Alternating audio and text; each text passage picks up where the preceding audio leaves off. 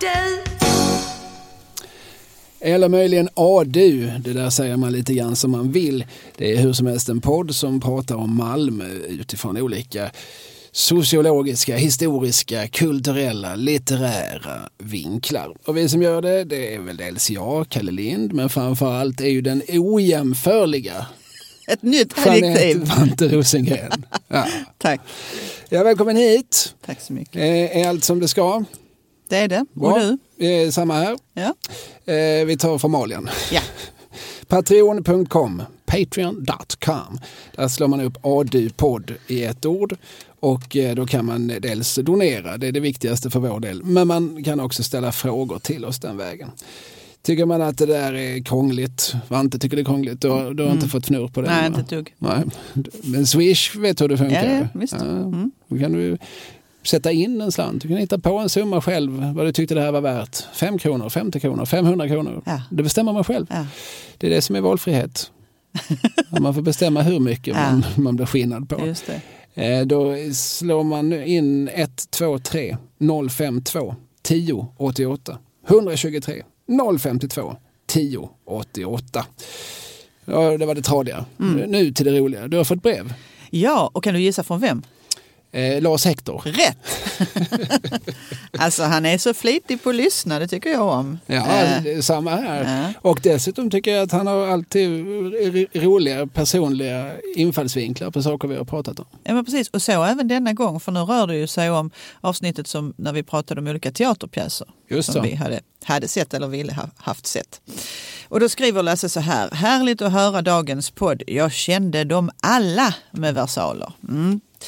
Eh, Jag tänker på ditt citat från Bertil Hansson. Då var det ju i det, eh, det handlade ju om den här oss, oss killar, nej vad heter den? Boys in Oss- band Boys in på band, engelska. ja, oss oss emellan. pojkar emellan. Mm. Som ju sattes upp eh, 1970 då. Och då skriver Lasse, tänker på ditt citat från Bertil Hansson. Han var en föregångare i mångt och mycket. Han och jag och några till var med och startade RFSL Malmö 1970. Mikael Holm, Revolt, Killen med flera, Katalin Kennes med flera. Boys in the band. Efter varje föreställning hade vi sittning på scenen med paneldiskussion. Bertil initierade och var med varje gång. Arbetet rasade, Kaplan spydde. Ja, ja, han tyckte det var äckligt att, eh, att olika homofiler fick sitta på scen och, och berätta att de var som vanligt folk. Förmodligen var det så ja. Och så fortsätter Lasse då. Tommy Nilsson, eh, en av karaktär, alltså en av ehm, skådespelarna, var strålande. Det var hans roll helt enkelt. Sölve Dogertz var sötast. Och i allt detta startade vi Klubb Max i RFSLs regi. Där dansades det enkönat och vi hade fest varje fredag och lördag. Aktiviteter, gick på Kronprinsens varieté-restaurang och dansade enkönat. Och 1971 startade jag i egen regi Gay House på Per Weijersgatan. Resten är historia. Ja, Om, om, om Lasse får säga det själv. ja precis. Ja. Ja, nej men eh, tiderna förändras. Jag såg den här eh, föreställningen, eller rättare sagt jag såg filmversionen som gjordes i samband med 50-årsjubileet eh, 2018. Då ju eh, dramatikern själv faktiskt var, var med som exekutiv producent. Han dog ganska kort tid därefter, men han, han var med om 50-årsjubileet. Och det är ju alltså en pjäs som handlar om nio homosexuella män som, som träffas i en, i en eh, jävligt flott eh, penthouse Ja. på Manhattan. Och, eh, och som sen eh, bråkar, bitchar, eh, älskar, pratar, eh, diskuterar. Helt revolutionerande 68 med, med den sortens inifrån skildring. Då 68 så var, var faktiskt sex av nio av de medverkande när det sattes upp off-Broadway eh, ute ur garderoben.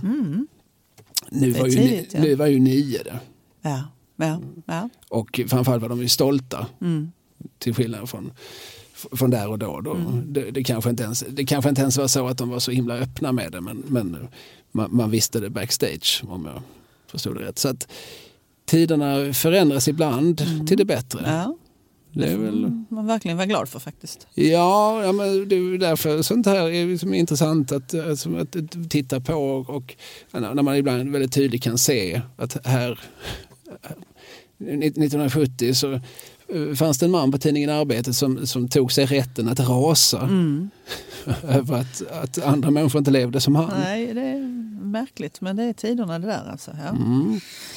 Så detta apropå Boys in the Band. Mm. Och, eh, och då kan vi fortsätta på eh, nästan exakt samma tema. För vi pratar ju i samma program också om eh, La Cash och det. Eh, och eh, om eh, den här liksom, supersuccén eh, 1985. va? Mm. Jag fick ett, ett messengermeddelande från en kille som heter Per-Ola Persson. Vars Mhm. far Bengt-Göran Persson också en gång i tiden jobbade på Malmö Stadsteater. Eh, bland annat i, i flera av de föreställningar som vi nämnde, Röda Orm, Animalen Ja, ja. och La Cache och Foll. Per-Ola minns att han alltid fick friplåtar och så det mesta och minns fortfarande en del av pappas tokiga historier från repetitioner och föreställningar. Till exempel om snacket kring att Tommy Körberg plötsligt försvann Mhm. under spelperioden. Som förstås sen blev en stor nyhet i kvällsblaskorna. Det, Ja, han hade han träffat någon tjej kanske? Ja, han hade också vissa, en väldigt specifik tjej, The White Lady. Ah, ja, jag förstår. Eh, det gissar jag att eh, det kan ha handlat om. Det där är ju ingenting han har stuckit under stol med själv. Nej. Men sen skriver Per-Ola att eh, La Cache Foll påverkar min far på ett personligt plan. Det var något år efter att den föreställningen slutade som han lämnade sitt 20-åriga äktenskap med min mamma och kom ut. Oj, ja. Han hann sen leva öppet och ärligt några år innan han oväntat och i förtid dog 1997. Men härligt ändå på något sätt. Ja, och fick så- honom att... som jag läser det så är, har ju pjäsen Ja. såklart en, en, en, en inverkan, en, spelar en roll i, Ja. i den här processen. Om jag står där varje kväll och, och spelar en pjäs som handlar om att jag är den jag är, jag är mig själv utan förställning. Då kanske jag ska leva så även offstage. Ja. Ehm. ja, men absolut. Och det är ju, men kulturens kraft ska vi inte underskatta på något vis. Nej, jag tycker att vi har fått några, några exempel på detta. Mm. Har du fler mejl? Nej, Nej, men jag har en grej till innan vi ska gå in på dagens ämne. yes. Eh, jag sitter ju på en herrans massa bröte. Ja. Eh, folk skänker mig saker. Jag har andras samlingar av Veckojournalen och tidningen C och tidningen Z och sånt där. Eh, som finns här på, på kontoret, Lindokalen i, i olika mappar. Och, så att vi bläddrar i en Veckojournalen från 1973. Veckojournalen, den bildade borgerlighetens husorgan par preference. Mm. Eh, som ju, där ju Dr. Stig Ahlgren skrev sina, Ja, sina det. fruktansvärt vassa Ja. och eh, kvicka och eh, elaka krönikor. Och, ja, där Kid Severin och Marianne Höök och alla. Men alla de där skarpa pennorna. Ja. Precis, pennskaften. Ja. Och Buster von Platen. Oj, oj, oj. Ja, eh, folk med roliga namn eh, skrev generellt. Men det här var faktiskt en, en, eh, en liten notis om invigningen av Caroli City. Jaha. Här, från 73 då, det är alltså på samma uppslag bara för att vi ska få någon sorts tidsfärg. Så står det om Svenska Ords nya revy, Glaset i örat på Berns. Nu ser ju Lena Nyman på bild där. Ja. Ja, och Martin Ljung. Ja. Eh, Och eh, dessutom så är det något eh, prinsdop i, i Norge. Mhm. Det, det är tydligen lille Håkon Magnus Mm. som fick vatten på huvudet av biskop Kåre Stöjlen. Det har ingenting med någonting att göra. Så står Malmös nya perfekta Caroli City ja du. är rubriken. Mm. Det, det har man aldrig hört innan det ordet. Perfekt. Nej, det var den gången. det var då och aldrig mer. Så står det, 20 år har det tagit att sanera ut den gamla nedgångna stadskärnan i Malmö och istället smälla upp Caroli City, ett femkvarters komplex som gått lös på 200 miljoner. Här finns ett shoppingcenter med 55 butiker. Här finns 1600 p-platser och drygt 1000 nya bostäder, varav en stor del eh, ettor, ettor inom citattecken. Aha. Det var ty- tydligen inte som ett ord som betraktades som ett ord Nej. 1973. Eh, detta till stor förtrytelse för stadens myndigheter som dock inte kunnat göra då Skånska Cement byggt helt utan statliga lån. Det är också typiskt för Malmö att det är på privat initiativ som man börjat sanera de verkligt nedkörda områdena och dessutom har gjort det så mycket bättre än stan själv som är mästare bland annat till det ökända Rosengård där hyrorna dessutom ligger betydligt högre än i det privatbyggda Coralie City. Shoppingcentret är förvisso en imponerande skapelse, fruktansvärt exklusivt. Ärligt sagt verkar det nästan skrämmande i sin perfektionism. Det är nästan som man minns kvarterets gamla utedasslängor med nostalgi. Det är lite dubbla budskap här. Ja. Det är någon som tycker det här är för modernt. Ja. Det här är för fint. Ja. Det är rent för fint för mig. Som... Jag saknar de gamla avträdena. I. Vem skrev detta? Vet vi det? Tyvärr är då det här uppslaget osignerat. Oh. Så det är någon, någon som tycker någon som liksom, i, i skydd av anonymitet kan sitta liksom och, liksom och tycka någonting.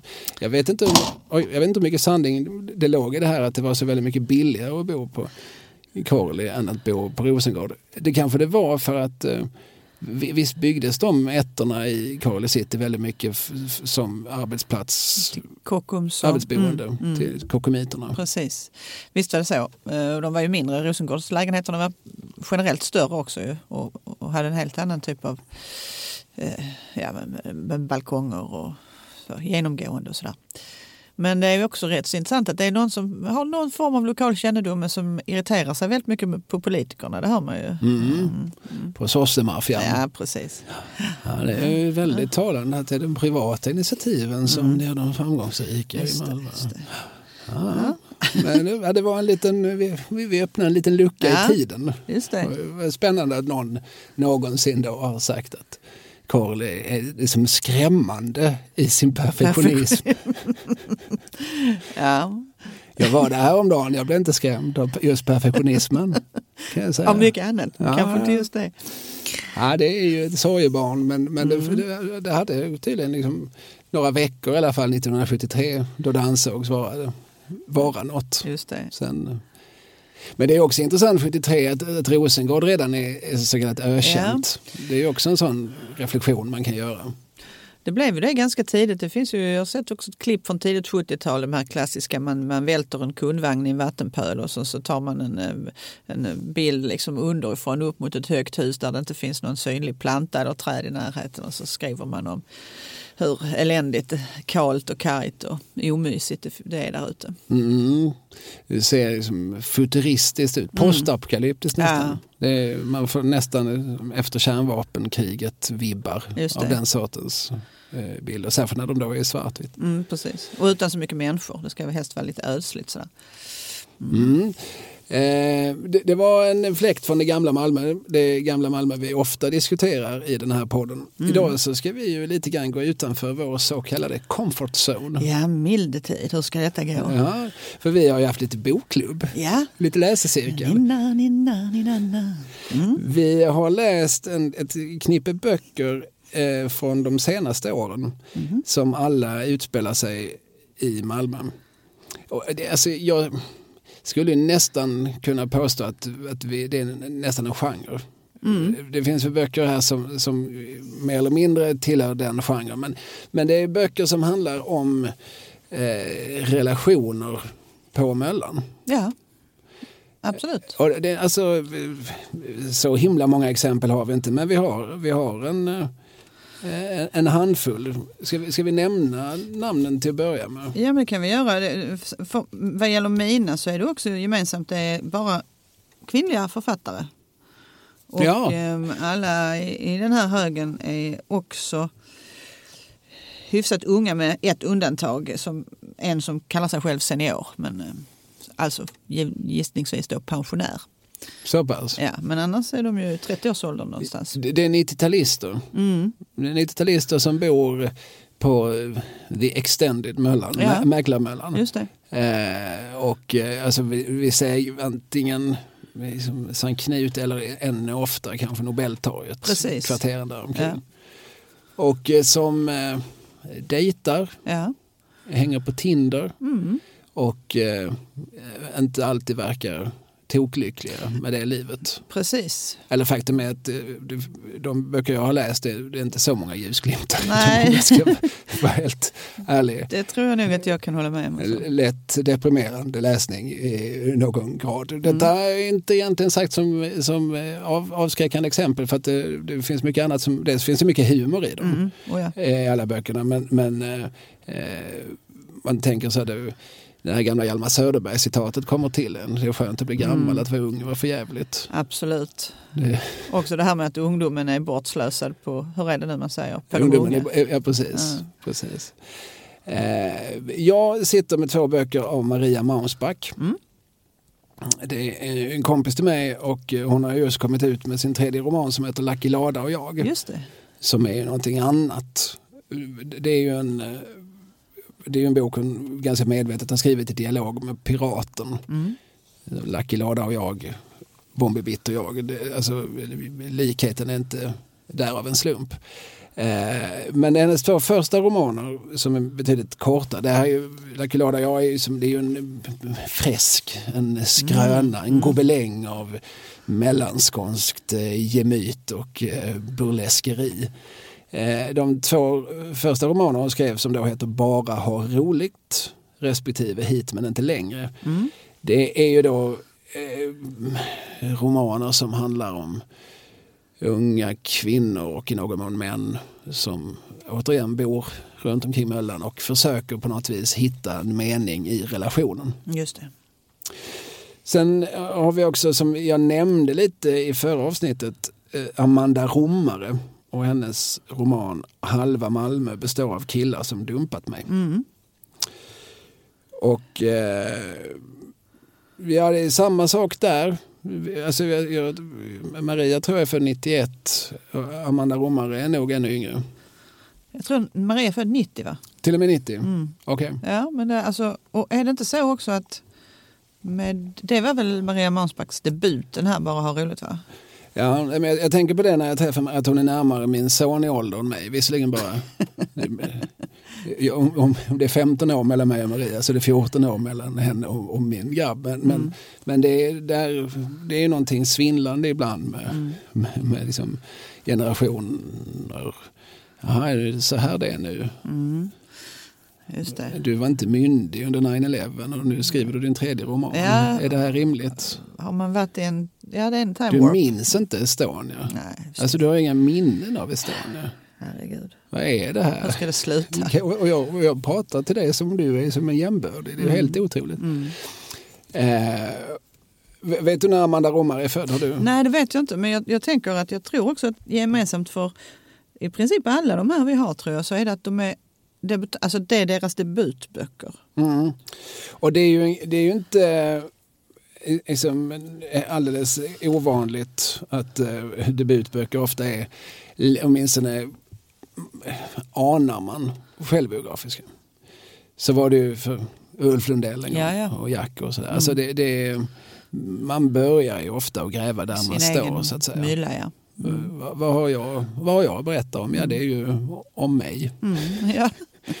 till att börja med. Sen så, sen så brukar man ju ofta liksom vidga sin, sin värld. Återigen, du, du har kanske inte Ulf Lundell just gjort, men många, många andra väljer att göra det. Ja. Att skriva om någonting annat än sitt eget navelludd. Mm.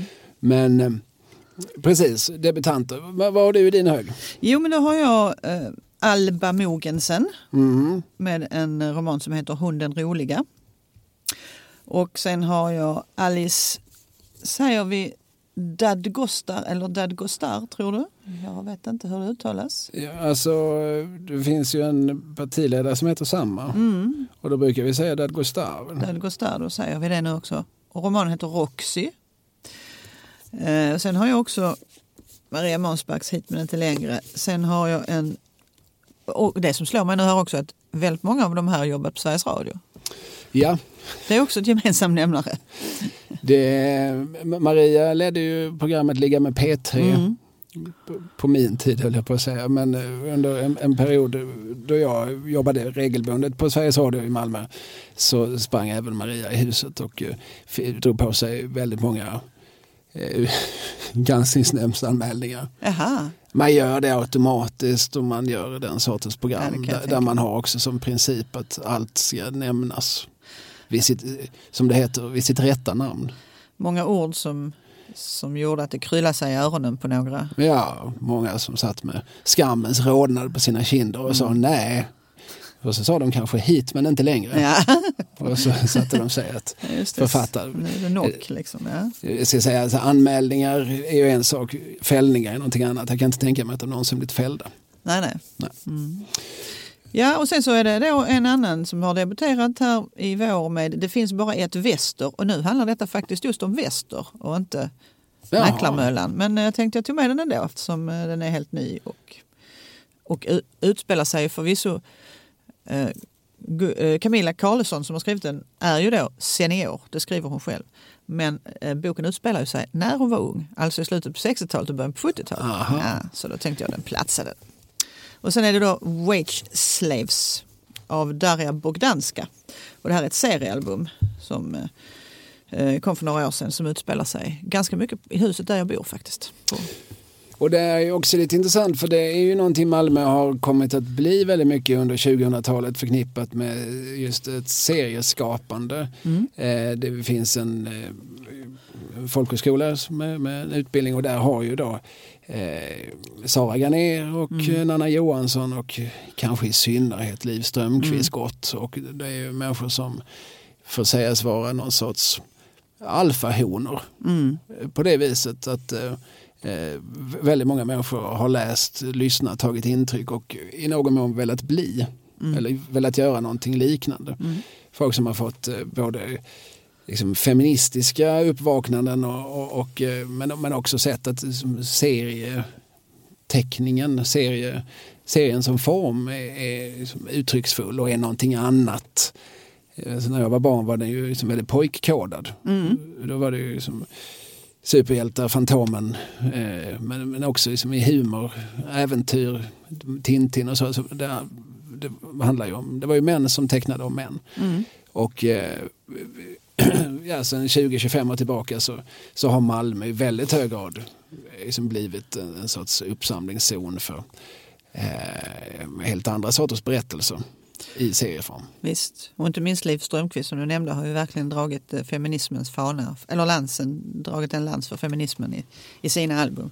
Ja, men, och det är absolut eh, så har hon haft stort eh, inflytande som, som, som tänkare och som, som, eh, vad ska man säga, som analytiker, som Mm. berättar och sådär. Folkbildare. Folkbildare, Mm. hon, hennes pjäs, eh, vad, vad, heter den senaste nu, Liv Strömquist tänker på sig själv.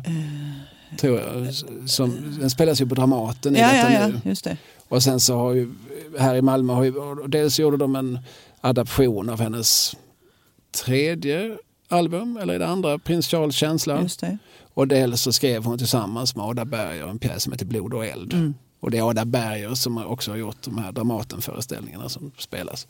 Och som också har åtminstone funnits på SVT Play.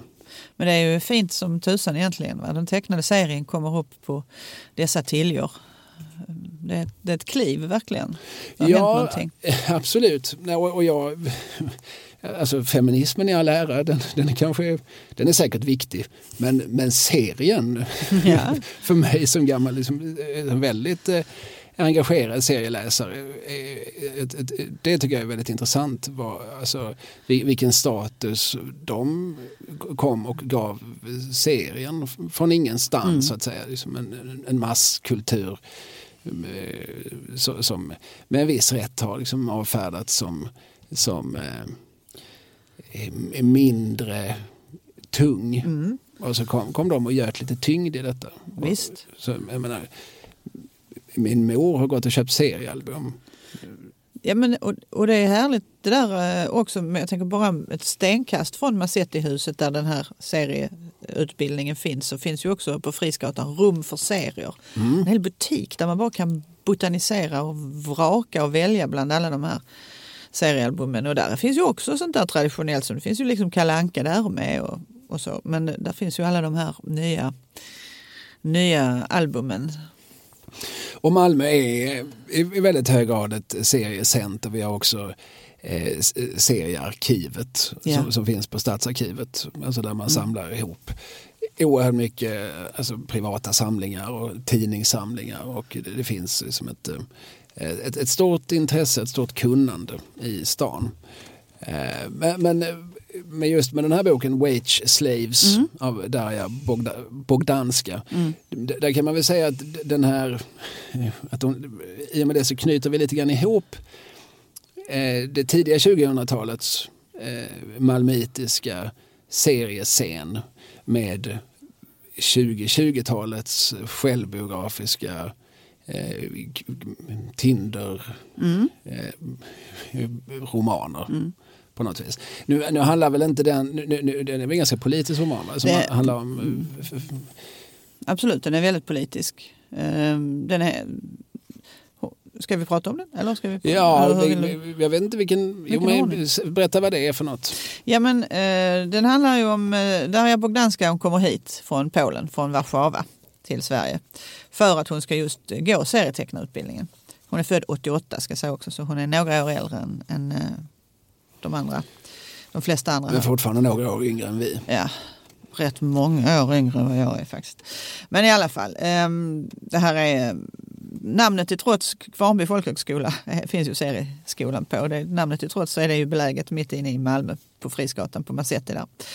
Eh, och det här är en självbiografisk historia. Det handlar, ju, det handlar om hur Darja Bogdanska kommer från Polen till Malmö för att gå den här utbildningen. Och eh, eftersom hon måste eh, Eh, ta lite ströjobb vid sidan om för att få det att gå ihop så får hon tips. Hon flyttar nämligen in i ett kollektiv på Spångatan roligt att Spångatan nämns. Den nämns inte eh, så ofta nu för tiden. Eh, har jag lagt märke till. inte sen Eva Rydberg var ung. Men i alla fall. För hon tar jobb på en av krogarna. Det får hon tips om för att få lite pengar. Och då visar det sig att den krogen där hon jobbar som heter Curry Hat som ligger på hörnet av Bergsgatan och Kristianstadsgatan ägs av en krogägare som heter Sanad. Eh, han har ett antal olika restauranger och pubbar i närområdet och inte minst en som är då i, i nästa hörna som heter Hängbar. Där finns idag en, en eh, sandwich eller en mackerestaurang som heter Scandwich. Mm. Eh, men där eh, där eh, jobbar hon och han är ju helt samvetslös visar sig. Han utnyttjar inte minst landsmän, håller dem som gisslan, betalar anställda svart. Alla som jobbar där har helt omänskliga arbetspass och sådär. Och hon wallraffar då. Hon gör ett reportage inifrån där hon anstränger sig eh, och försöker också få de här anställda att organisera sig fackligt. Det får de ju såklart inte för sin eh, arbetsgivare. Hon, har ju, hon är ju trots allt från Europa. Hon har liksom en annan möjlighet och får hjälp också från syndikalistfacket så småningom. Så att för, för, i slutet av den här historien så får hon rätt mot arbetsgivaren som får betala ut en massa pengar till henne retroaktivt. Och många av de här eh, anställda då, de, de tar sig så småningom loss på olika sätt från det här, eh, den här mannen som styr dem. Och, eh, idag så har hans krogimperium brutits ner till ett minimum. Inte minst för att det också har organiserats eh, man har bojkottat hans restauranger helt enkelt. Så. Ja. Ganska aktivt och ganska ja. organiserat. Ja, ja, ja. Eh, ja, mm. men, men, det är ju intressant alltså rent malmöitiskt på något vis. Alltså det är ju många liksom Malmötrådar som knyts ihop på något vis. Alltså med liksom en, en, en, lång historia av, av strejker, mm. arbetskraftsinvandring mm. eh, och, och som då liksom möter en ny tids malmöitiskt uttryck i serien. Ja men absolut, för det här, det, men det kunde varit hundra år sedan så hade man kunnat göra en annan, fast liknande, också på, i de här kvarteren på Möllevången när den fackliga kampen var, som, var ny och, och tidig. När det också fanns de här spänningarna mellan arbetsgivare och, och facket. Så det ja, en intressant. Den här handlar inte så mycket om relationer. Alltså, eh, nej, kompisrelationer. Mellanmänskliga relationer. Ja, ja, Det är mer äh, så här kollegiala relationer och kamrater och det här kollektivet och den klassen kanske är också en sorts relation. Vilken klass man tillhör och vad man, vilka man umgås med och sådär. Men den utspelar sig på Möllevången ja, och, och, på det viset så, så, så skriver den åtminstone associativt in sig jämte Mausback och, och Romare och, och, de här andra böckerna vi sitter med. För det är liksom kvinnor från samma generation ungefär som mm. rör sig i samma kvarter. Så är det. Som, som idag, får man säga, som börjar bli väldigt litterariserade på något vis. Ja.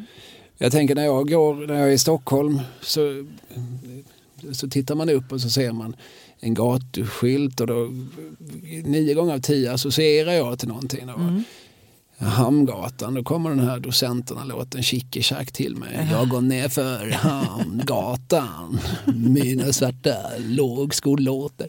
Eller sådär. Eller så det kommer någonting av Cornelis eller någonting av Lundell eller Mm. någonting av olika män som jag har liksom knarkat genom livet. Kommer till mig. Mm. Eh, och eh, nu kan man gå runt på gatorna på, Möllevången och på något vis associera till en, eh, en generation kvinnors härjanden och rapporter från de samma. Ja men så är det ju verkligen. Och det, är, det är såklart mycket kroghäng och det är falafelhäng och det är Jesusparken och sådana där ställen som, som de tillbringar tid i. Ja, en sån en rundvandring i de här spåren på Möllevången, det skulle varit roligt att göra. Ja, vem ska göra den? Känner du någon som gör rundvandringar i, i Malmö? Får jag fundera på det där? Mm. Ja, nej, absolut. Det, det är väl som eh, alltså, Ystad i Wallanders fotspår. Ja. Så, så kan man väl gå runt i, i det, det litterära, moderna litterära Möllevången. Precis. Sen kan man ju såklart ställa det mot äldre tiders rapporter därifrån och så läggs eh, som sedimenten på varandra på något vis. Alltså, Här i huset, som ett kvarter från MP Möller, där han gick med sin kvast och ropade på Kalle och, och så är till skogen. Så, så sker nu det här. Just det, Men, men husen är ju i någon mån de samma, eller ganska hög grad de samma. absolut. Eh, och så lägger sig liksom rapporterna och vittnesmålen på varandra och så tecknas det som en bild av en stad i, i, i konstant rörelse. För det är ju en reflektion jag gör när jag har läst då, eh, Mausback och Amanda Rommar är ju att eh, det här var ju mina kvarter. Det är ju fortfarande dina kvarter men, men, men jag sprang runt på Möllevången i, ja, i gott och väl en tioårsperiod. Först några år som, som barnlös och eh, kanske aldrig singel men, men eh, close enough höll jag på att säga. Nej, men man, man, alltså, jag hade ju inget, eh, inget jobb, inga fasta tider och så här, så att eh, du vet. det Du spelar- vände på dygnet, Kalle. Ja men, ja, men det spelar kanske inte alltid så stor roll om det var måndag eller lördag. Nej. Fanns det öl så fanns det öl. Ja. Alltså, och, och sen så fick vi, fick vi barn och sen så såg jag ju Möllevången lite grann från ett annat perspektiv. Andra, andra tider. Jag upptäckte att Möllevången lever redan på morgonkvisten. Och då är det helt andra människor som är ute och rör sig. De är inte alls mm, samma sort alltid. När du gick och lämnade dina barn på spaden eller vad det nu heter. Ja, precis. Eh, nej, men, eh, ja, var, plötsligt så ser jag liksom samma kvarter fast bokstavligt talat i ett annat ljus. Plötsligt så, för min, min äldsta son var oförskämt morgonpigg så att Aha. eh, jag, ja, möjligtvis att jag liksom mött morgonljuset tidigare från, från andra När du sidan på väg hem, ja. ja. men plötsligt så såg jag liksom på något vis Möllevången vakna. Men, men hur som helst, och det här var ju då på, på det tidiga 00-talet som jag gjorde detta. Och nu så, så läser jag om folk som lever ett, eh, ett likartat liv på ungefär samma ställen fast inte riktigt samma. Känner du då att du vill tillbaka? Eh, både och. Jag, jag känner att jag lite grann vill sätta mig bredbent och luta mig tillbaka och säga jag har också varit där vet du. Mm. Där sprang ju redan jag. Mm. Du ska inte tro att du var först. Äh. Drygheten i mig, men, eh, den, den, den väcks lite grann till liv. Eller, eller framförallt, eh, nu, nu överdriver jag, men, men, men, men eh, att, att- jag väl också vill säga att jag, jag känner igen det här. Mm. Det, det kanske inte du tror. Eh, född 90, eh, cis-kvinna. Du kanske inte tror det att, att, att du och jag har någonting gemensamt. Men det har vi för jag har faktiskt suttit på exakt samma ställen och tänkt i liknande banor. Mm. 15 år innan det. Alltså vi, är del, vi är en del av en tradition. Varje ny generation tror att de är Först då? Ja, men det, det ingår lite grann i Ja. ungdomens uppdrag att Ja. känna att alla som har Ja. gått här innan de, de är idioter. Nu kommer jag och jag är visserligen också en idiot men inte lika mycket. Och sen så i takt med att man blir något äldre så börjar man ju ofta liksom på ett annat sätt kanske vända sig uppåt och, liksom, och bli lite mer intresserad av tidigare generationers erfarenheter. Mm. Nej men så är det väl, alla, alla unga är väl den där, eh, vad är det, Leon, är det Leonardo DiCaprio som står I'm the king of the world liksom. Ja. Mm. Det. ja, och det ingår som sagt i, i ungdomens uppdrag. Det, alltså jag hade blivit eh, nästan lite orolig och illa till mod som om de har sagt nej, nu ska vi lyssna på er äldre. På Farbror Kalle. Ja, och nu ska, nu, okej, nu, nu, ska vi, nu ska vi verkligen lära av de misstag du har gjort.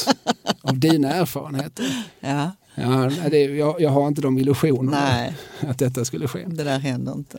Men, men ska vi titta lite på, på liksom i vilket Malmö de rör sig? Mm. Eh, för då kan vi ta Amanda Romare då. Hon Mm. har skrivit en bok, den heter ju till och med då Halva Malmö består av killar som dumpat mig. Ja, det är en fantastisk titel. Det är ju inte... eh, Ja, det, det, är det. Det är ju också, det är ju halva Malmö. Alltså det, det innebär att hon har ju, eftersom hon är heterosexuell så, Ja. så är det ju då bokstavligt talat halva Malmö. Alltså, eller då rättare sagt, då har hon ju dumpats av exakt halva Malmö. Ja, Om du förstår vad jag menar. ja just det. Eh, Det måste vara en överdrift. Ja, alltså hon, Jag har inte hon dumpat har inte, till exempel. Nej, jag tänkte, jag vågar nästan inte exempel. fråga, men, men jag tänkte hur, hon är ju ändå rätt så ung, så hur mycket har hon hunnit med? Ja, nej, det, Men, eh, det är väl ett uttryck för en känsla kanske. Ja, så är det säkert. Det, vi, vi ska inte ta den för bokstavligt. Det satt ju, inte jag vet inte om Amanda Roman själv är initiativtagare till detta, men jag minns att min eh, gångväg till jobbet, som inte alltid är densamma, men när jag brukar gå där liksom längs med Parkgatan och sådär på morgnarna så vad heter det, lyktstolparna så har det suttit klistermärken eller eh, sådana här fasttejpade med den här bilden på Amanda Romare och titeln och sen har det varit sån här, du vet, man ska ta en lapp med telefonnummer. Precis som eh, vid, kan någon gå ut med min katt, ta ett nummer här och så vidare. Eh, mm, så jag, vet inte liksom om det är en eh, Jag- jag tror PR inför Absolut boken. att det är Mm. en smart administrerad Mm. PR-kampanj. Jag tycker mig ha hört att det där numret gick till någon kompis till henne Aha, som sållade. aha. Hon, Ja. Men, men i, jag tror att, man- att hon i princip fanns som tillgänglig om det visar sig att eh, om, om kompisen gjorde en screening och sa att det här verkar ändå vara något som är värt att, att eh, åtminstone träffa en gång Mm. så, kunde man, så fanns det. Jag, jag vet Ja, inte, det här är Spännande oavsett. vad jag har snappat upp. Eh, hon är 33 Mm. så då är hon född 89. Mm. Den börjar väldigt... Eh, kommer du ihåg, vi pratade om Jacques Werups roman Pornografens död. Mm. Jag pissar med stark strålning. Ja, just Det är ju öppningsraden. Det, det är nästan som man tänker som att Amanda Romare på något vis kommunicerar med Jacques Mm. när hon öppnar sin roman med fem ord. Här sitter jag och skiter. Ja, det är lite grann, då får vi liksom en bild, då vet vi redan när vi öppnar den här boken att vi, vi, ska inte tro att det här är, liksom, är så rosenskimrande på något sätt. Nej. Vi kommer, det, är inte, Vi kommer rakt in i... det är inte Harlekin. Mm. det är, utan det här är, det här är kroppsligt, Ja. det, här, det här luktar, det här är... Eh, eh, och så, så skriver hon i lägenheten jag hade råd att köpa för fem år sedan i Malmö. En klassisk en och en halva på 44 kvadrat. Belägen bredvid Sorgenfriskolan där Zlatan en gång gick. Mm. Eh, tydligen hatar han den tiden. Eh, så, så börjar hon berätta lite om Zlatan. Och det är också talande på något vis. Alltså, kan, du, kan du skriva om Malmö utan att någonstans... Alltså, han är liksom på något vis allestädes närvarande. Eh, så- är det ju lite grann när jag rör mig i Malmö. Mina, mina barn är inte sådär alltid tokintresserade av berättelser om, om var eh, Paul och George blev portade eller för att de inte hade slips eller, eller ta- tagit tosa. Eller så här. Det kanske de inte alltid kan ta till sig men Zlatan finns ju. eh, Den är ju närvarande fortfarande i i, deras... I högsta grad. Mm. I högsta grad. Och eh, det kan alltid liksom ge liksom en extra lyster till någonting. Att, du vet att, Ja. att här, nu ska vi ta oss till Rosengård idag. Mm. Jag vill egentligen mest kolla in liksom stämningarna på Rosent som är ett skönt ställe att hänga på. Men, men, men då går vi förbi Zlatan kort så, så får även 11-åringen någonting utav Just det. vår tripp. Liksom. Mm. Så berättar hon vidare, jag bor på Eslövsgatan eh, och det finns två sätt att ta sig hit från jobbet. Spånehusvägen som är snabbast eller Sorgenfrivägen som är vackrast. Sorgenfrivägen är en lång asfalterad sträcka längs kyrkogården, upplyst med lampor i olika färger som ger en känsla av att hela vägen är insvept i en gigantisk ljusslinga. Jag blev så glad när lamporna sattes upp för några år sedan. Stolt för att kommunen valt ut just gatan bredvid mig för denna kultursatsning. Det visade sig dock att det inte alls var någon kultursatsning utan en åtgärd för att förhindra prostitution på gatan. Det känns det är som återigen det, det, det, är det nya Malmö, men det är också det gamla Malmö. Ja, och det är när du läser det här, det första jag tänkte på var, jag hade ju två väninnor som bodde på Eslövsgatan, nu är vi tillbaka på 80-talet. Va? Och alltid när jag skulle antingen då, eh, ja, hem från dem på kvällarna så, där, så var man lite sådär, för alltid körde det bilar som vevade ner rutorna och körde väldigt långsamt. Då. Mm. Ja. Så, du förstår inte allting förändras. Nej. Och kanske inte i den hastighet vi hade hoppats på.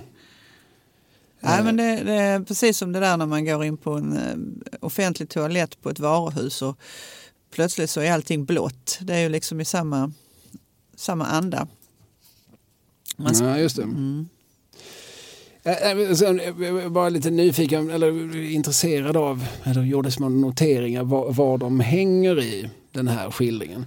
De sitter på Coffee Square vid ja. Möllan. Mm. Eh, som beskrivs som ett sunkigt café som tar 50 spänn för sin latte. Men som har små bås som är väldigt bekväma att jobba i. Och en stammiskund som alltid är på plats. Sittande vid fönstret med en bok och gummistövlar oberoende av väder. Jaha. Är det någonting du Nej, jag har inte igen? studerat fötterna så mycket på. Nej, men jag, det, jag vet precis var det ligger på torget där men eh, Eh, men, alltså, vi ska säga det om den här boken, Halva Malmö består av killar som dumpat mig, att den huvudpersonen heter ju Amanda. Mm. Och eh, är lika gammal som Amanda Romar så det, den är ganska lätt att ta för en relativt självbiografisk eh, skildring. Den är skriven i jag-form, den är skriven i dagboksform. Den ligger tror man. Alltså jag har ingen aning om var hon bor, jag har ingen aning om var hon kommer ifrån. I, i, i boken kommer hon från Bjäre eller uppifrån ja, Torekov-trakten. Det kanske hon inte gör. Nej. Men eh, i så fall har hon lurat mig och gjort det snyggt. Vi får behandla det som, som skönlitteratur. Men eh, jag, har ja, inte, jag har inte läst boken men det handlar verkligen så att hon är, hon är ute och dejtar och blir dumpad. Mm. Åter och åter igen då? Ja, hon träffar olika douches. Ah, det handlar väldigt mycket om douches. Ja. Eh, olika snubbar som på något vis eh, eh har någonting som attraherar henne och, eh, eh och när hon insett och erkänt för sig själv att ja, men här finns nog ett, ett, ett intresse från mitt håll då börjar de leka någon sorts kurragömma, katt och råtta-lek. Mm. Det här liksom uppstår liksom gång på gång. Och, och det gör att hennes, eh, hon som kommer från ett ett, hon har ett, ett gäng av, av, av, av tjejer från, som har flyttat med henne från uppe från Bjäre. De, de liksom gör stadens olika krogar. De är på plan B och de är på mm. Taproom eller på alltså, Malmö Brewery. Mm, mm, alltså på gamla vid chokladfabriken. Mm. Eh, de, de är där men plötsligt blir hennes värld en smula begränsad. För plötsligt är det lite jobbigt att kliva in på olika ställen för han eller han kan ju vara där. Ja, ja, ja. Det, det, är väldigt mycket den känslan som skildras gång på gång. Att, eh, nu går vi till Far i hatten och eh, just det, det där extra knäcker ju han ibland som bartender och så blir det mm. jobbigt. Och få dejta i en annan stad helt enkelt? Ja, jag tror att hon vid några tillfällen reflekterar över den, det som ett alternativ.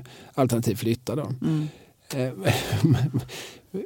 hon berättar, vet du vilken som är Berghusgatan? Berghusgatan? Mm. Nej.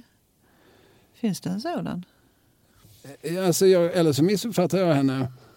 Jo, men hon, hon skriver jag vandrade på Berghusgatan inom parentes Malmös Red Light District för dating.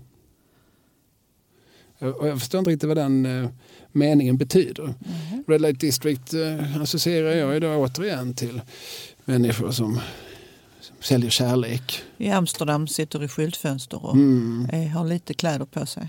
Precis, Nej, men tydligen har vi en motsvarighet då för dating just. Jag vet inte vad det innebär heller, som att det är en köttmarknad då. Men Berghusgatan, är det, är det dit? Jag, slog, jag kollade lite snabbt där i kartappen men jag hittade ingen sådan.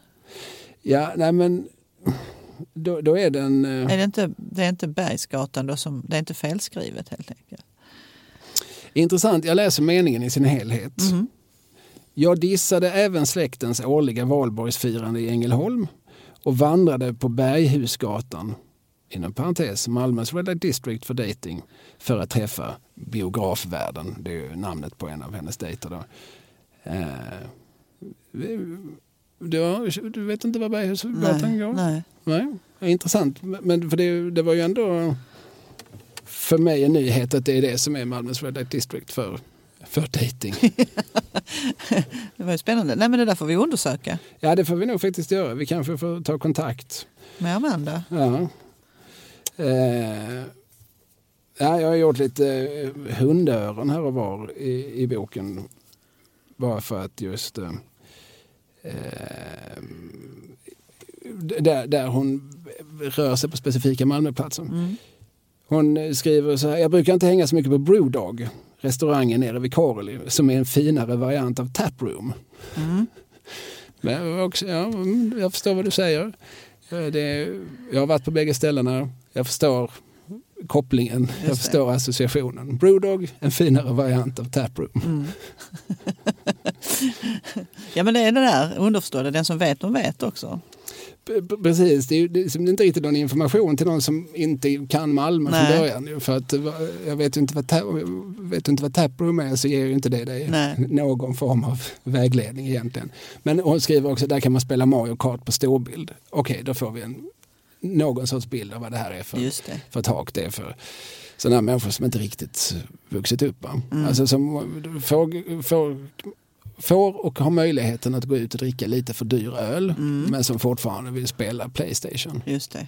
Alltså, Jättevardagsrum eller fritidsgård för vuxna på något sätt. ja precis, den här liksom förlängda ungdomsperioden som nu med, liksom, går upp till 35-40 någonting. Eh, sen är de också ute på ölcaféet. Mm. Eh, vilket också är... Ja, det här är en väldigt liksom, typisk mening för, för den tid vi lever i. Så vi se om vi kan dechiffrera den. Eh, igår var vi och drack öl på ölcaféet. Eller jag drack Ramlösa som vanligt. Inom parentes. Ibland kan jag tänka på Bridget Jones alla vinglas och Carrie Bradshaws Cosmopolitans och sen se ner på min Ramlösa och känna mig lika glamorös som Bubben i Morran och Tobias. Ja, roliga associationer ja. Ja, det är också liksom en obegriplig mening för någon som, kommer, som just har liksom anlänt till, till Sverige eller till Malmö eller, eller till, till samtiden. Nu är det mycket jag måste reda ut här. Vem är Bridget Jones? Vem är Carrie. Bradshaw? Och, vem, och vilka är nu Morran och Tobias? Ja. Det är Det blir intensivt googlande för många. vä- väldigt späckade meningar. Eh, men, men som väldigt tydligt liksom visar att hon rör sig i en sorts samtid där, där liksom film och tv och så liksom är liksom helt självklara referenser som, som man aldrig heller behöver förklara. Eh, utan Morgon och Tobias, det ska du veta att det är den serien med, med Rheborg och Gustafsson där de spelar någon sorts white trash. Det, det är, och man kan referera till liksom en, en, en bifigur i den serien utan att gå in på några eh, tydligare detaljer. Eh, sen hänger de faktiskt också på eh, Prins Tai. Det där var nytt va, för mig? Ja, det, den har nog alltid legat där. Den ligger på Amiralsgatan. Jag tror den ligger i- höjd med Karlskronaplanen. Det är, en, det är en, en tämligen ordinär, för att inte säga andra klassens thaikrog. Okej. Mm. Eh, men det är också så här, ja, men de är ju liksom ute och rör sig Ja. och ibland blir de ju hungriga. Ja. Och då kanske de här krogarna som säljer liksom olika former av suröl och så, de, de kanske Dels kanske man kan deras meny Mm. efter ett tag och dels så, så är det väl några tior dyrare att äta sig mätt. Precis, just det. Så det är liksom också en del av, Mm. av de, de, de här som beskrivs här, de, de är ju då eh, som egenföretagare i någon sorts diffus eh, eventbransch. Mhm. Så det är ju inte så att de har jobb på strumpan eller på, Nej, på doffelen. Jag skulle säga det om man jämför med några andra här. Då de har i alla fall etablerat sig. De är så pass så de har ett jobb, de har inkomster och de kan, kan äta och dricka på lite bättre ställe om de vill. Mm. Nej, de, de är halvetablerade och Ja. försörjer sig hjälpligt. Ah, ah, okay. Det, det är mer så. Alltså se om jag hade satt ett, eh, något hundöra till. Eh, f- jag, såg en artikel i tidningen igår. Drog och sexhandel på kyrkogårdar sätter in ordningsvakter. Tänkte i mitt huvud på skämt att det var Sankt Pauli kyrkogård. Och när jag klickade in på artikeln så visade det sig att det var det. Mm. Ja, Ja. hur som helst. What else is new skulle jag vilja säga då som eh, jobbade på Sankt Pauli norra kyrkogård i min späda ungdom. Och i, eh, iförd när det regnade det orangea heltäckande stället som man hade med sydväst och regnkapp och så. Känner du dig värdig då? Jag kände mig värdig men det märkliga var ju att det stannade faktiskt bilar på Sankt Knuts väg och som approcherade oss som gick där och krattade löv och undrade hur mycket vi kostade. Mm. Ja, Eh, vad svarade du? Minns du det? Ha- Hade du någon... standardfras hade Ja. vi. Jag tror vi hade något sånt där som vi drog till med. Men det, det var väl ofta det där att man, vi ville ha ställen på oss fortfarande ifall det skulle bli... Ja. Ja usch och fy. Eh, Men en reflektion i alla fall. Eh, det, det sunkmalm. Man, Mm. man, det pratas ibland om, om gentrifiering. Mm. Eh, alltså, jag, jag minns i slutet på 90-talet, så- på den tiden Sydsvenskan hade en fredagsbilaga som hette Dygnet runt, att de ofta skrev om liksom, att nu är snart det gamla Möllan eh, historia. Ja. Det, jag, jag minns ett reportage, jag har säkert redogjort för detta tidigare, för att det satte sig i huvudet på mig. På hörnet eh, Klarasgatan, Nystadgatan låg ju en, eh, en eh, sybehör, eller en underklädesbutik i många år. Matilda Janssons. Precis, Mm. som numera är kaffebar. Och i- det här reportaget från sent 90-tal så är reportern inne på Matilda Jansson och då liksom sl- slits dörren upp och så kommer det in någon, någon ung eh, hungrig människa som säger vad tar du för lokalen?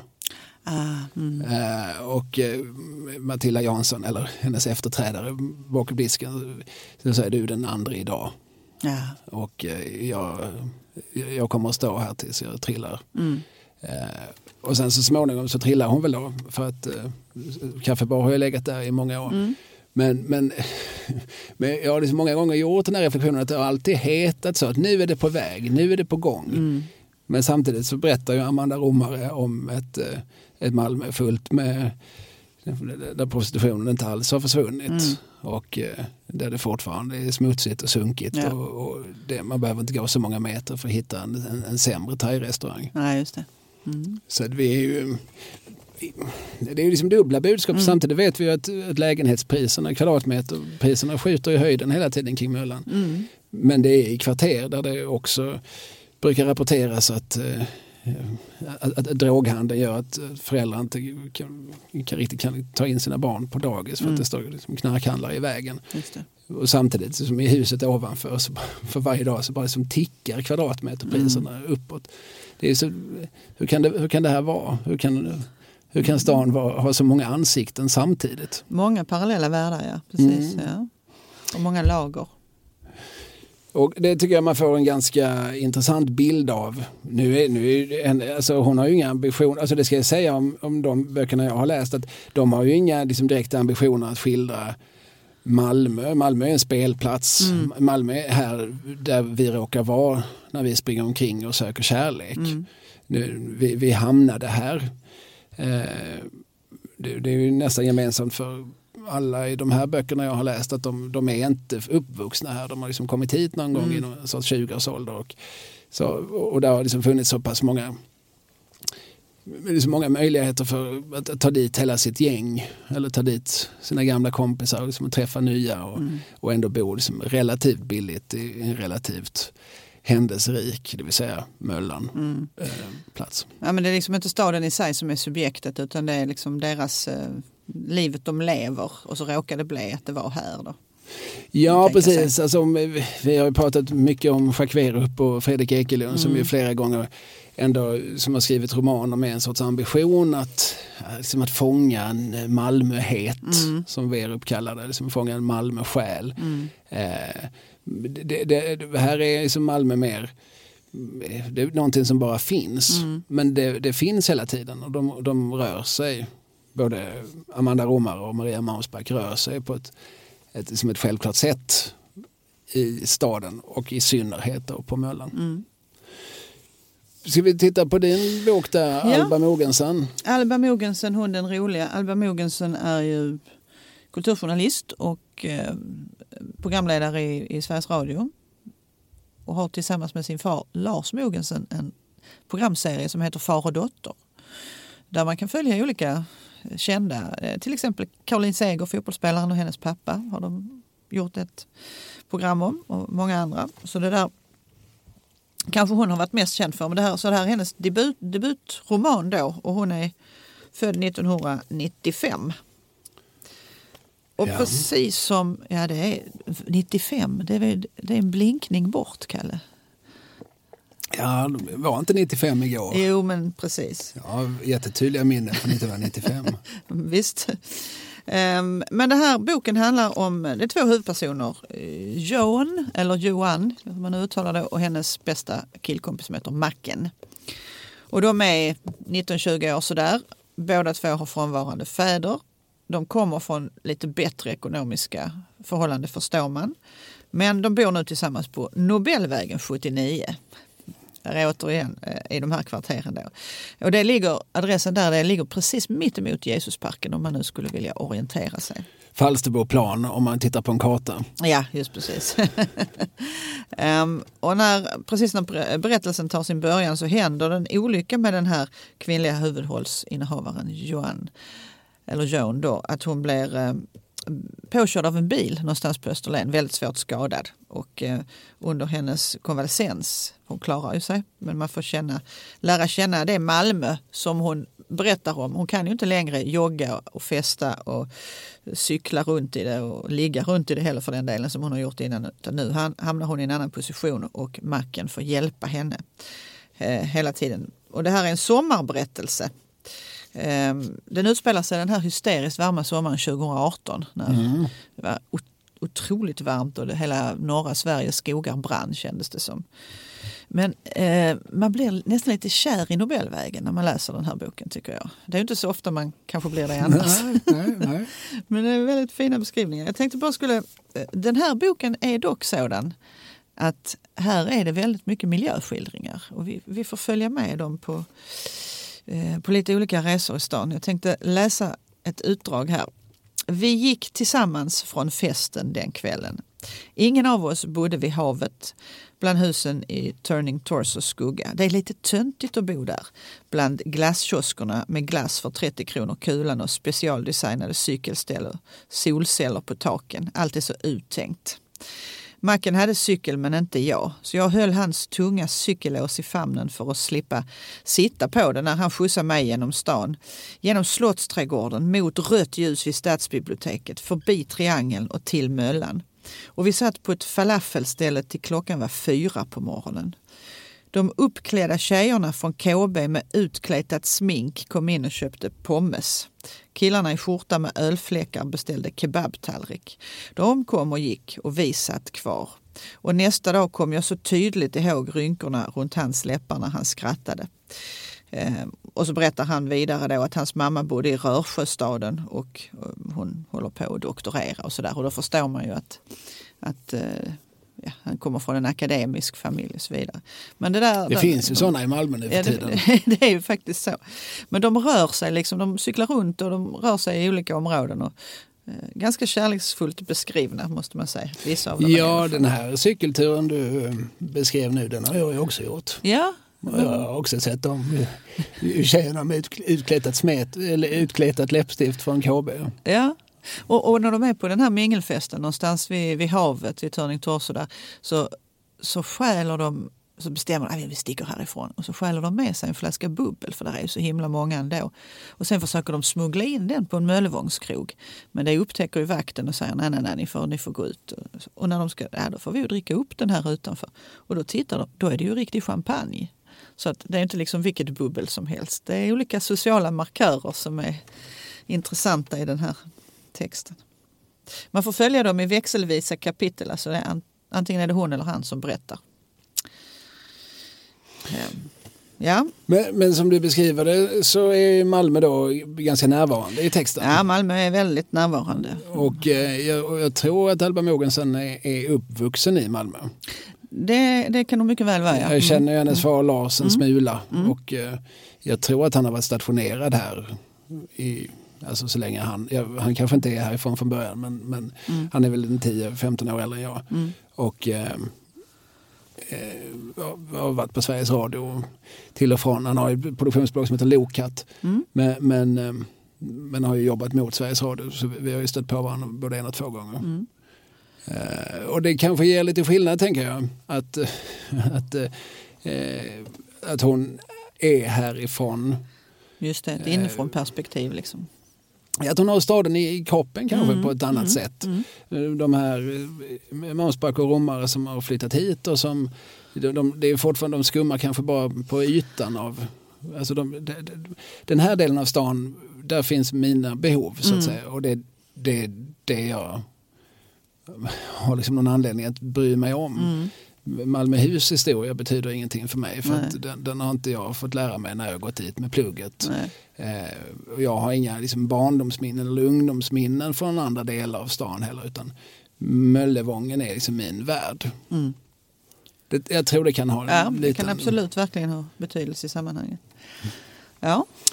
Ja, jag kan ta här Maria Mansbacks bägge böcker eh, som alltså heter Bara ha roligt och Hit men inte längre. Mm.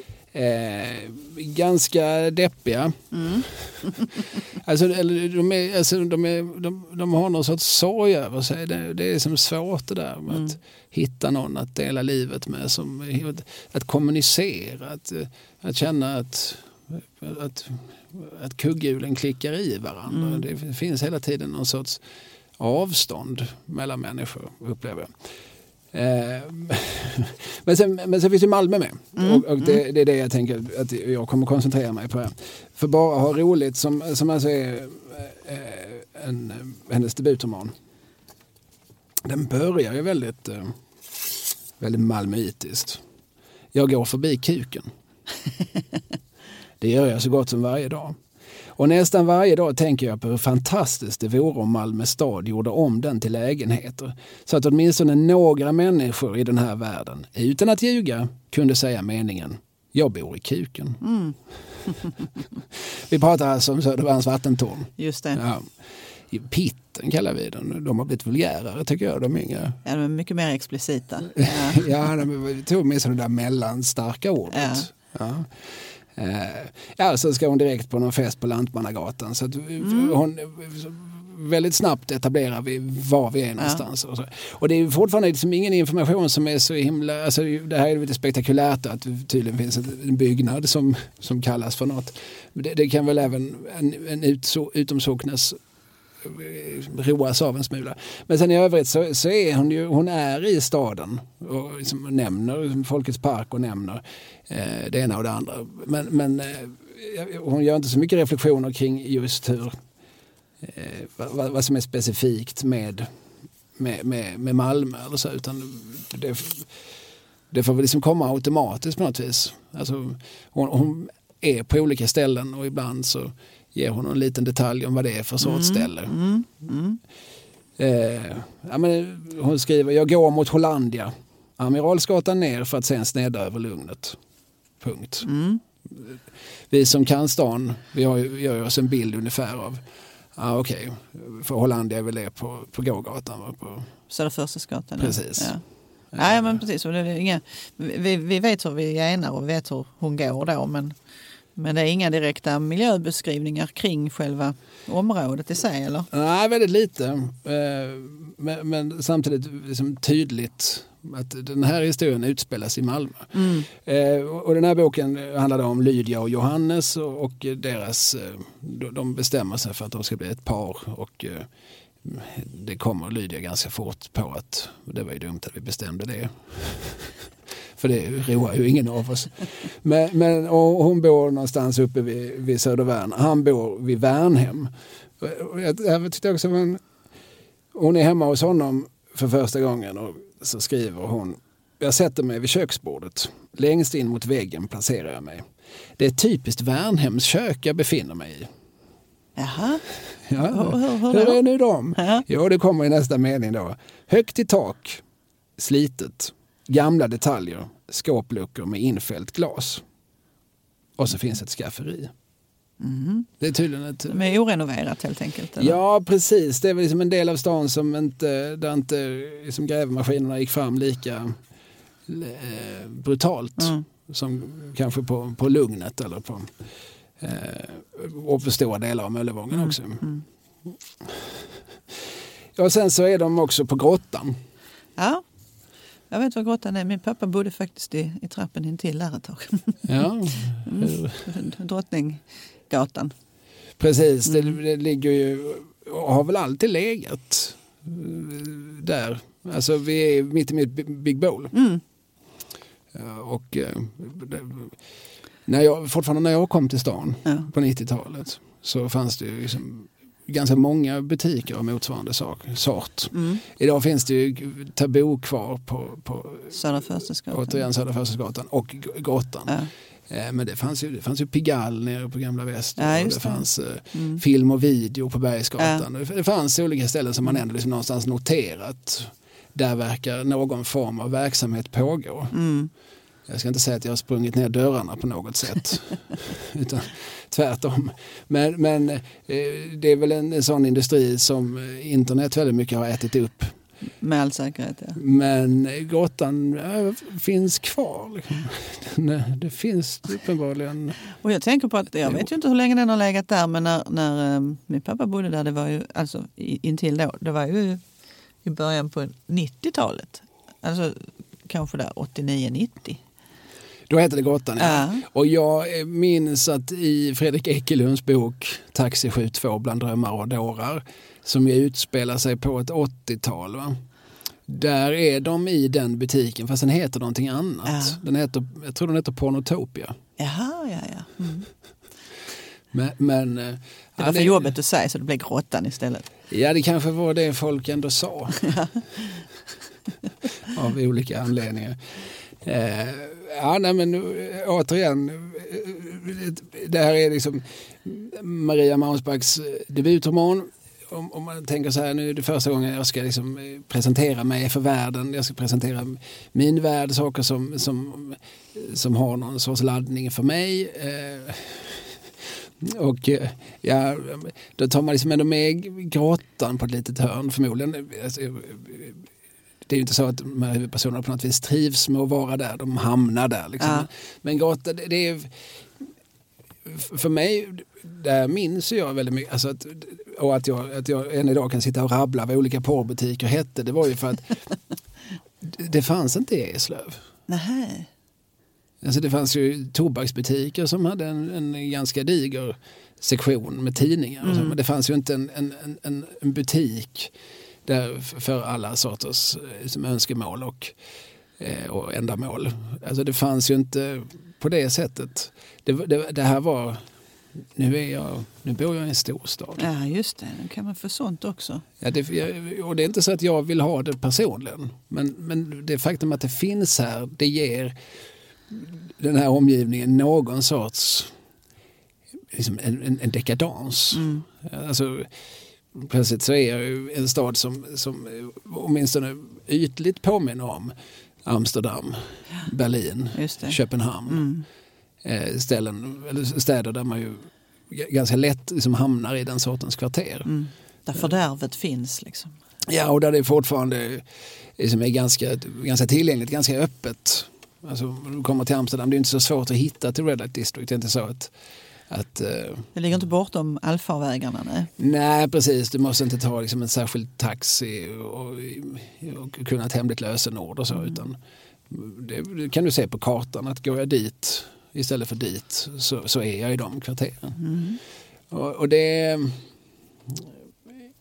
Jag, jag, jag, jag är ingen förespråkare för den pornografiska industrin. Nej. Den eh, inbillar jag mig är ganska smutsig. Men, men, men absolut att det var att det gav, att det liksom förlänade vår nya bostadsort som någon sorts kittlande lager av att här finns det någonting annat. Mm. Jag har faktiskt fått en, en privat visning efter stängningstid en gång på just Pigalle. Det är så mycket som svindlar när du säger den meningen. Men Pigalle det var det på Västergatan, Ja. nu med en cykelbutik som har kvar inredningen. Ja, ja, ja. Det är fortfarande kostad, alltså, taket består av så här spegel, man slår sönder en spegel och limmar upp bitarna Ja, ja, så skapas det någon slags prismaeffekt. Det är en väldigt konstig cykelbutik. Alltså, Det, det, Det- känns det- inte så praktiskt. ovanlig inredning i en cykelbutik. Man, tänk, man känner väldigt sna- snart att det, inte, det här är någon rest från förr. Va? Ja. Eh, ja. Säger då Soleiman som driver cy- cykelbutiken. Ja, Ja, nej, det, var, det var någonting annat här innan. ja. Ja. Hur kommer det sig att du fick den här privata Ja, nej, men för jag hade en kompis som jobbade extra där i butiken, Mm. märkligt nog. Och ja, han, man måste eh, försörja sig. Ja, det måste man. Man måste dra in till sin hyra. Och eh, jag tyckte också att det var ett snaskigt jobb du har. Nej, men kom nu här ska, jag, ska du få en visning. Och då fanns det ju sådana här bås då som jag fick titta in i. Och det fanns Mm. så kallade glory holes. Som Mm. man får, detta är upp till lyssnarens fantasi, vad som hände där inne. Men det var ju naturligtvis den här traditionella avdelningar med, med s- tidningar och eh, filmer man kunde hyra och filmer man kunde titta på där inne också. Sådär. Så att, och olika tillbehör som man då kunde köpa med sig hem om man ville. Ja, nej, men eh, det var en antropologisk studie. Mm. Och, och eh, ja, man blev liksom både lite häpen och lite beklämd. Ja, precis, just det. Och lite eh, fascinerad. Ja, och så jag, jag tänker väl så här, men ve- vem, vem går in här? Ja, Ja, det är så inser du att det är ju... Så, upp, kom min granne. Ja, hej, Hallå, hej. hej, hej, hej, hej. Man tittar inte alltid varandra i ögonen Nej, i de sammanhangen. Och, och man ju säga, men den här Taboo på Södra Förstadsgatan där, jag har ju ofta promenerar förbi, den ligger ju verkligen öppet. Där ligger ju en massa, eh, jag menar ICA Supermarket ligger inte alls långt därifrån och kaféer Nej. mitt emot och sådär. Så det ligger ju inte undangömt i någon sjaskig gränd någonstans. Nej, och de valde tidigt, redan på 90-talet, att vara, som ha lite sådär för honom och för henne eh, framtoning. Alltså, det här är inte smutsigt och, och skabbigt och syndigt utan här är för det, här är det naturligaste som finns i världen. De hade, förr i tiden hade de en slogan som satt eh, stort, vad vore livet i all sin glans om inte tabu fanns? Det låter som någonting som man skrev i varandras poesialbum Ja. när man var liten. ju. Ja men det var lite så här för att visa att det här är inte farligt. Nej. Film och video som låg på Bergsgatan, Ja. de hade, det var ju helt svart. Just det. Det, var, det var ju Svarta träpaneler utanpå. Ja. precis, och, och liksom en dörr som också var svart som stod liksom, en glipa på en decimeter så liksom bara träng- trängde ut lite, lite ljus. I övrigt Mm. så fick man ju ingen som helst bild av, av vad som försiggick där inne. Det var Nej. liksom bara upp till min fantasi och den skenade. Mm. Eh, Men, men, eh, men, men Taboo valde som en helt annan sorts eh, kommunikation. Mm. Att vi, vi, vi skäms inte här. Utan här, och du som, du som går förbi här och som känner att du vill ha en, en extra size super model giant fist. Det, du, Mm. du ska inte skämmas för det. Nej. Bara kom in så ska vi se vad vi har, vad vi kan plocka fram ur gömmorna. Det är som- Så du ska få den här. Vilken specerihandlare som helst nästan. Ja, Mm. inget. Här, allt för lustarna. Mm. Mm. Eh, det- detta apropå eh, bara ha roligt. Ska vi titta på eh, Marias andra bok, Hit men inte längre? Mm. För den, där får jag nästan ett intryck av att hon lite, lite medvetet har... För att den första boken det är ju Möllevången och Värnhem Mm. där, där, där som paret bor eh, i varsin lägenhet. Alltså. Men i, i den här andra tyckte jag var lite intressant. Då fick jag liksom en bild av att hon lite grann liksom bara vill vidga eh, sin, sin spelplats lite grann. Mm. Eh, ett kapitel heter Käppastan. Ja, just det. Mm. Eh, paret som den här handlar om då, som, som har liksom levt ihop några år som, som är i 30-årsåldern och barnlösa och så här, men det verkar liksom ändå ha gått, gått i stå. Mm. Eh, Det, det är som att att det inte, han, han, han verkar nöjd men hon är inte det. Nej, hon tycker han är tråkig. Han har ju sin innebandy Ja. och Och that's it. Och, det, det händer inte så himla mycket. han jobbar med IT. Liksom. Ja, precis. Och, och den här har vi läst bägge två den här boken. Mm. Va, va, har du några reflektioner kring just hur Malmö eh, framställs? Nej, men jag, jag, skrev, jag skrev lite stödord här också. Jag tänkte det är ju inga direkt explicita Malmöskildringar. Så. Men det är som du säger, det nämns. Där är ett kapitel också som heter Fregatten till exempel. Där de sitter på just fregatten. Men det är också bara det där. Så gick vi in och satte oss där och, och åt och drack. Och så det liksom handlar inte om, om miljön de är i eller, eller någonting som kan vidga det kapitlet på det sättet. Utan det är, de, det är andra restauranger i stan också dit de går. Men mest som att eh, en plats där de träffas. Det här handlar ju också, ska man säga, om att hon, hon är otrogen. Alltså hon träffar en, en snubbe via nätet som hon då eh, blir besatt av på något sätt. Mm. De åker till, hon åker till Stockholm för att träffa honom. Och sådär. Men, men eh, hon dejtar ju också andra och ibland med lite olycklig utgång får man säga. Rent fysiskt. Så hon är också på Baltasar på eh, det är förstås vid Möllevången, eh, den här restaurangen.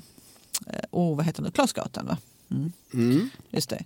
Alltså, flera kapitelnamn är namn på restauranger som hon går på. Men det, jag tycker inte, jag tycker inte det är sådär att hon fördjupar miljöerna. Nej, utan återigen, vi som har varit på fregatten, vi kan ju någonstans liksom sluta våra ögon och så får vi en ganska tydlig bild av hur det ser ut omkring dem eh, i den här scenen. Men, men det är inte viktigt för Maria Mausback att, att, att eh, någon som inte kan sin fregatt eh, får, får en bild, får en smak, får en, får en förnimmelse.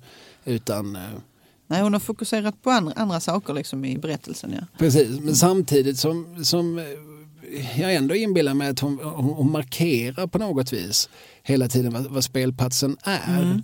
Alltså just att ett kapitel heter Käppastan, de bor ju då i Käppastan och det, det tror jag att i Marias värld så betyder det ju någonting.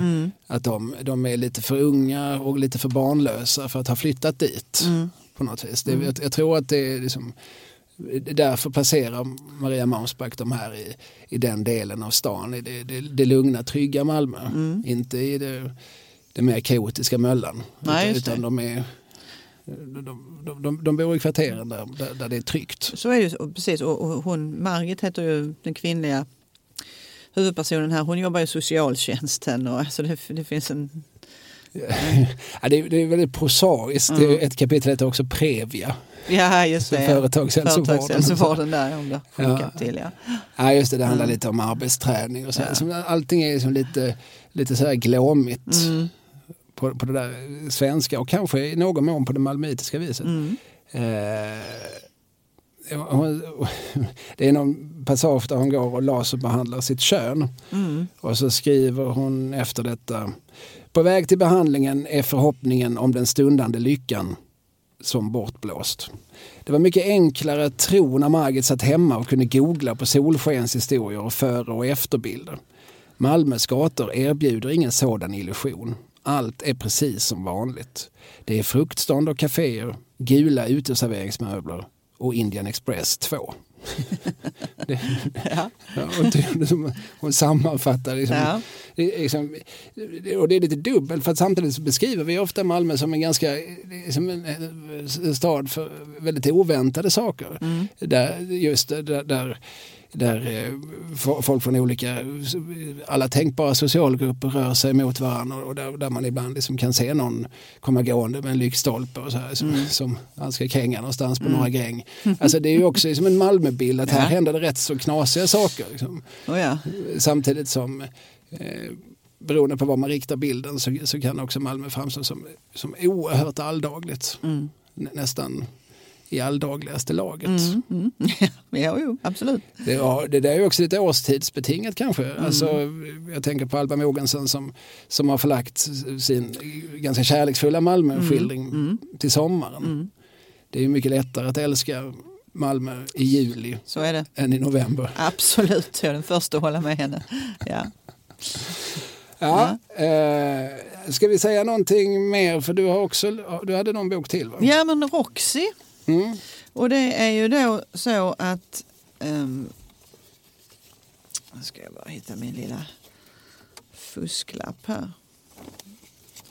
Som en låg precis framför mig. Jo, eh, för jag skulle nämligen säga när Alice är född, precis som Alba Mogensen är hon född 1995.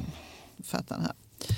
Också debutant, också jobbat på Sveriges Radio. Boken kom 2019 och tro det eller ej, den handlar om kvarteren kring Nobelvägen och Möllevången.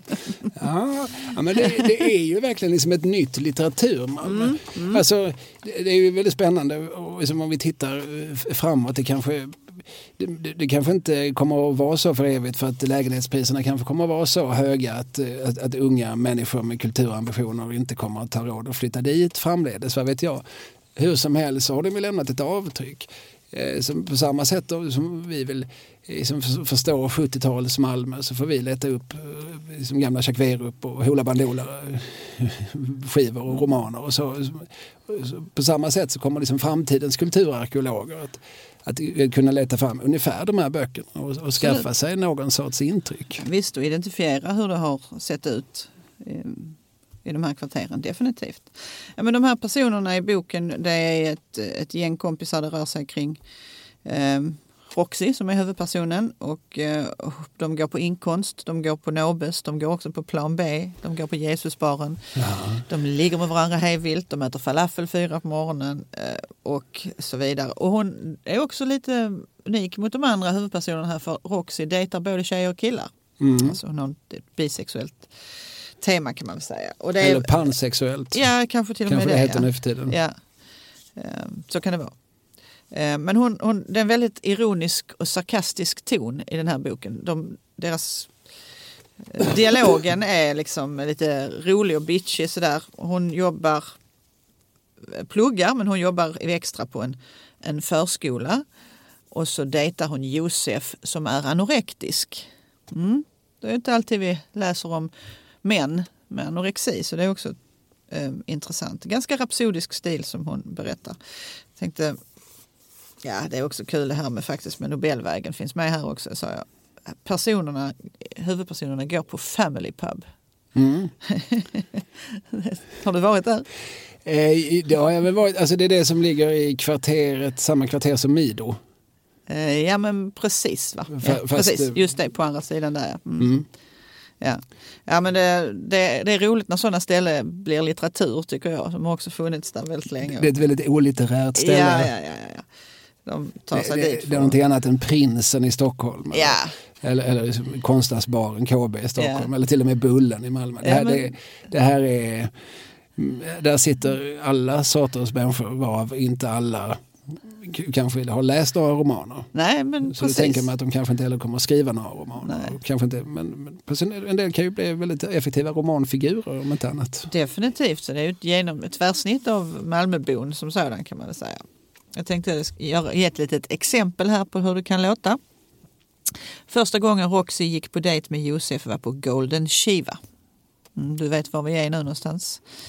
Ja, ja, jag har nog varit på Golden Shiva. Ja, Simonshamnsgatan, Parkgatan, där blir det va? Ja, just det. Mm. Mm.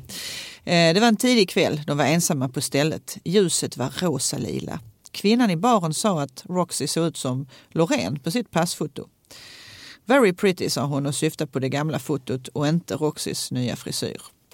Efter två Roxy respektive fem Josef öl och en halvtimmes heavy petting framför den stackars personalen samt Roxys rafflande avslöjande att hon skulle skriva en text om det här som skulle heta Heavy petting på Golden Shiva framför den stackars personalen tänkte Roxy att det var klappat och klart att Josef skulle hänga med henne hem.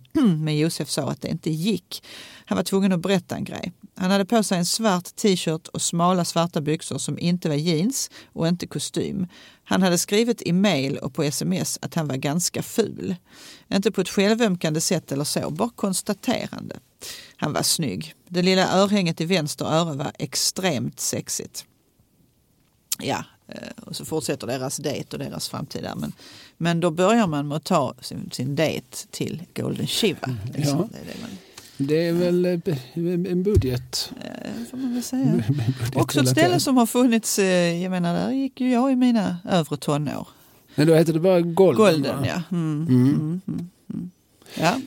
Ja, nej men alltså återigen, alltså kvarteren är de samma och eh, många gånger är det, som, det är samma adresser. Men, men sen kan ju restaurangnamnen bytas ut mm. ibland en smula. Det kan ju ske små förskjutningar. Det är också någonting man har märkt när man liksom hängt på Möllan till och från att, att tyngdpunkterna kan förflyttas. Alltså, Eh, vid någon period var det något som hette Sappla som var väldigt hett, åtminstone bland mina bröder som är 8-10 år yngre än jag. Mm.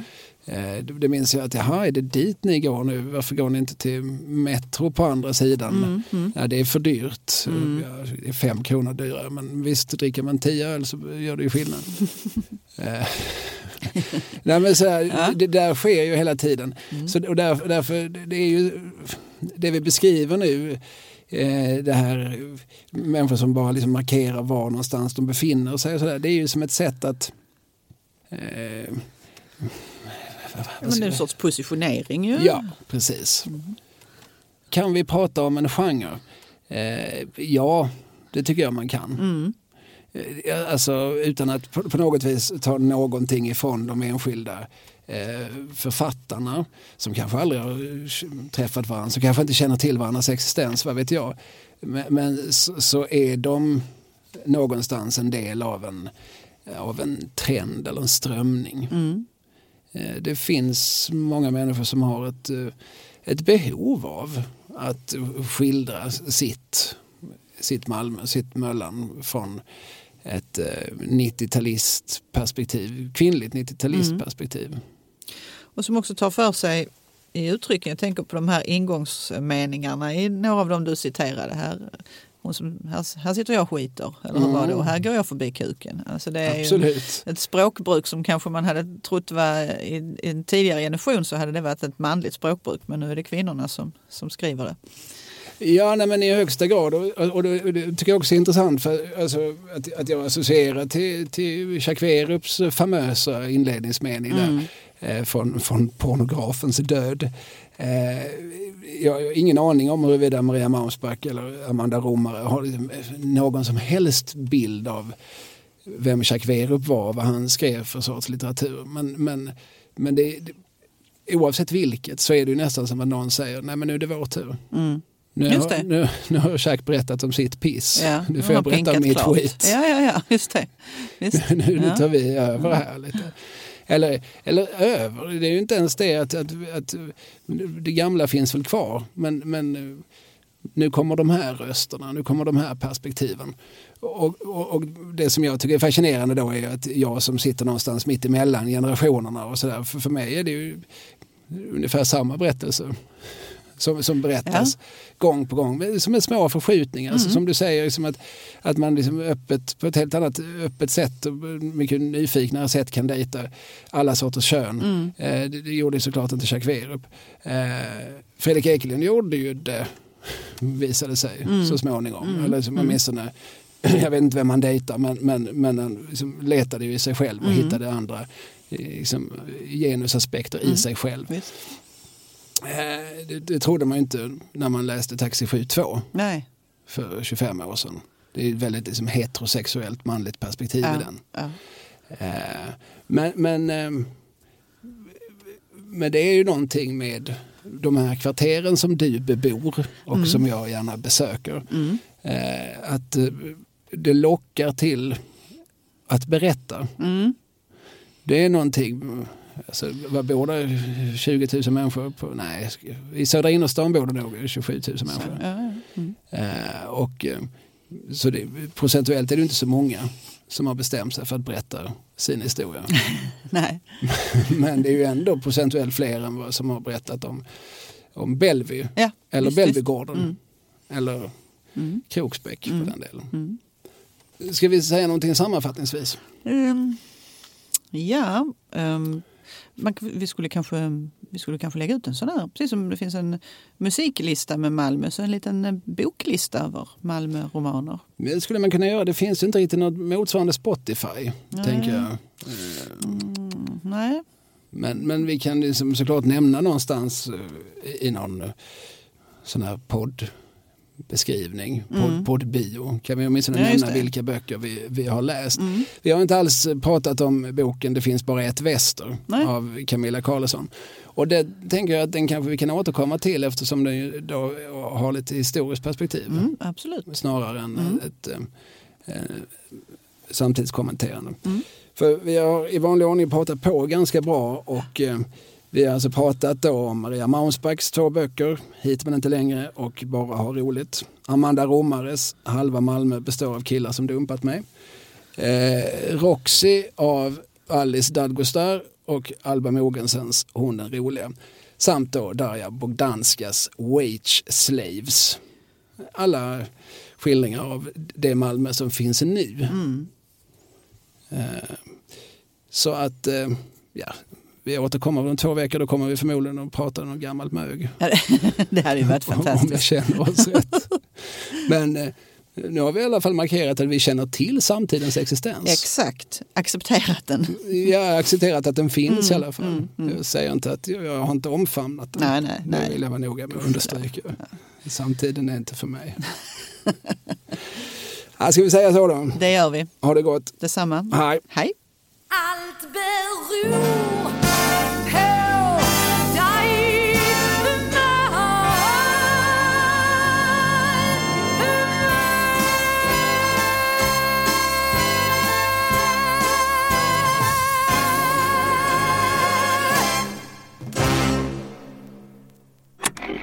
Programutsändningen presenterades av Kalle Lind, kulturarbetare. AB